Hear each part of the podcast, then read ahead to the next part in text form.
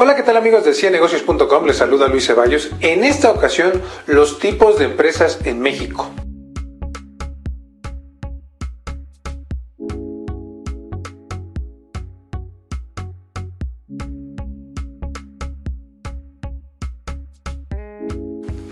Me han preguntado mucho aquí en la caja de comentarios eh, sobre cómo se clasifican las empresas en México. Hay distintas formas de clasificar a tu empresa, desde muy pequeña hasta muy grande. Las empresas se clasifican por sus ingresos. Hay países en donde se clasifica una empresa por si vende un millón de dólares, si vende eh, diez millones de pesos mexicanos o vende cien millones de pesos colombianos.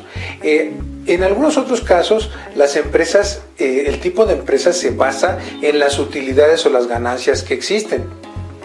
Eh, también puede ser que dividamos las empresas por el patrimonio, que pueden ser los activos financieros. Usualmente las empresas financieras, por la cantidad de dinero que tienen, es como se dividen. Y la más común es por el número de trabajadores que contratan. El ochenta a noventa por ciento de las empresas en América Latina son pequeñas y medianas empresas, y yo diría todavía peor aún, son empresas familiares o FAMI empresas, y en algunos casos empresas unipersonales. Entonces la mayor parte de las empresas en el país, en México y en Latinoamérica, son empresas muy pequeñas. Entonces vamos a empezar hablando de las MIPYMES o las micro, pequeñas y medianas empresas. Dentro de la primera clasificación están las microempresas, y en algunos casos se conocen como FAMI empresas.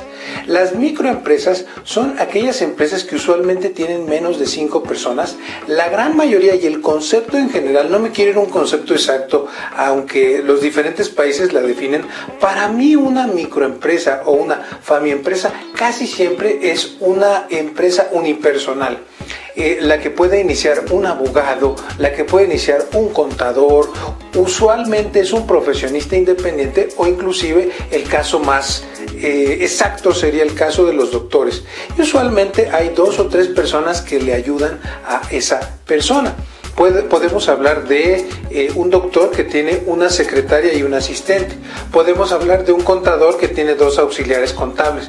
Usualmente eh, eso es lo que entendemos como microempresa. Cuando hablamos de ingresos, quizás hablemos eh, de cualquier tipo de empresa de menos de cien mil dólares.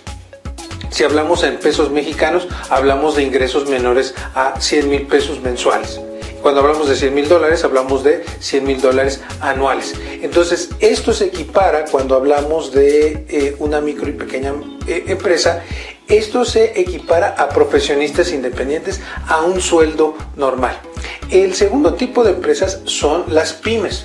Eh, Usualmente cuando hablamos de las pymes, vamos a hablar en este momento de las pequeñas empresas. Yo me imagino un restaurante pequeño de alrededor de diez personas o una cafetería de unas cinco o seis personas.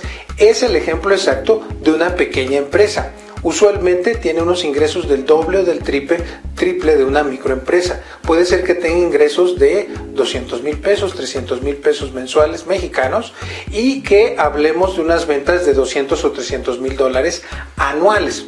Eh, usualmente, si te das cuenta, baja la productividad o la ganancia por persona cuando ya tenemos más personal. Luego tenemos las medianas. Hay mucha discusión eh, en la clasificación de las empresas medianas, pero en un rango, si te quieres tú acordar, una empresa mediana son alrededor de treinta y cinco a cincuenta empleados. Eh, la mayoría de estas empresas eh, medianas ya hablamos de millones, un millón de pesos por lo menos de ventas mensuales, o un millón de dólares anuales como ventas totales. Ya no hablemos mucho de la rentabilidad, porque usualmente mientras más personal se tiene, se baja la venta eh, por empleado, pero también se baja la utilidad. Y el último tipo de empresas son las empresas grandes, que usualmente las eh, concebimos como fábricas industriales, que tienen más de cien trabajadores.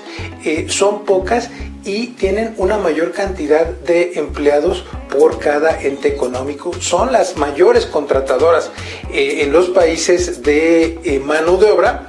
Y usualmente hablamos de negocios que requieren de mucha mano de obra y que hablamos de decenas de millones de dólares. Hablamos de diez millones de dólares de venta anual, hacia arriba, y en otros casos hablamos de diez o quince millones de pesos de venta mensual. Usualmente cuando hablamos de empresas grandes, hablamos de eh, empresas bancarias muy grandes, o hablamos también de fábricas muy grandes. Bueno, este es un tema apasionante y larguísimo. Eh, mi productor ya eh, nos está terminando el video en esta ocasión. No se te olvide eh, que tenemos muchos cursos para ti que eres el dueño del negocio, para ti que eh, te acaban de pasar a tu nuevo puesto, o quizá estás en recursos humanos y estás buscando una nueva capacitación.